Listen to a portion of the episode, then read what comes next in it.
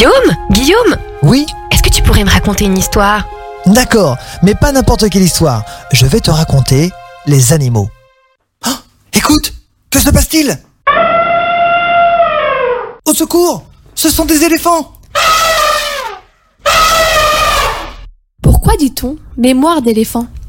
Tout d'abord, l'éléphant est un animal qui se déplace énormément dans son vaste territoire. Ainsi, il peut trouver des points d'eau pour se baigner et boire, et des points de nourriture, des points de nourriture végétaux pour être très précis. Grâce à sa mémoire, il peut retrouver n'importe quel lieu qu'il a visité, même s'il n'est venu qu'une seule fois. Et cette mémoire se transmet de mère en fille. Pourquoi dit-on qu'ils ont une grande trompe? Leur trompe leur sert de nez et de main. En effet, ils respirent avec leur trompe, mais ils boivent ou attrapent également des choses avec.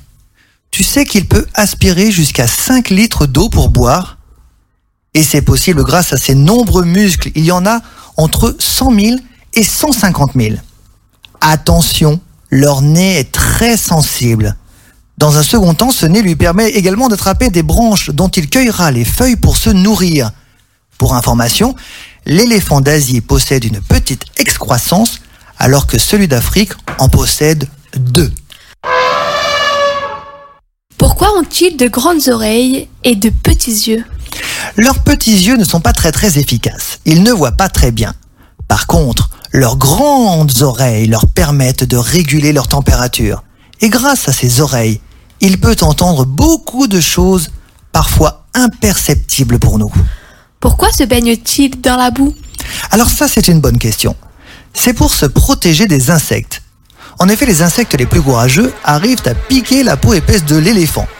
Il n'a pas de poils, ou quasiment pas, donc ne peut pas se protéger seul. Ainsi, il va faire des bains de boue ou, avec sa trompe, se jeter de la terre sur le dos. Ainsi, quand la boue va sécher, il va y avoir une couche de protection et les insectes ne pourront plus l'embêter. Où vit l'éléphant? Alors on trouve deux espèces bien distinctes. L'éléphant d'Afrique, avec de grandes oreilles, qui vit en Afrique, et l'éléphant d'Asie, avec de petites oreilles, que son cousin, en tout cas plus petites que son cousin, qui lui vit en Asie. Comment appelle-t-on le bébé éléphant? Le bébé s'appelle un éléphanto. Il naît après une longue période de gestation, 20 à 22 mois. Tu imagines, la maman doit attendre pratiquement deux ans avant d'avoir son petit. Ce dernier, après s'être levé, ira chercher les mamelles entre les pattes avant de sa maman, où il enroulera sa trompe afin de bien presser la mamelle pour que le lait tombe dans sa bouche quand il tétera.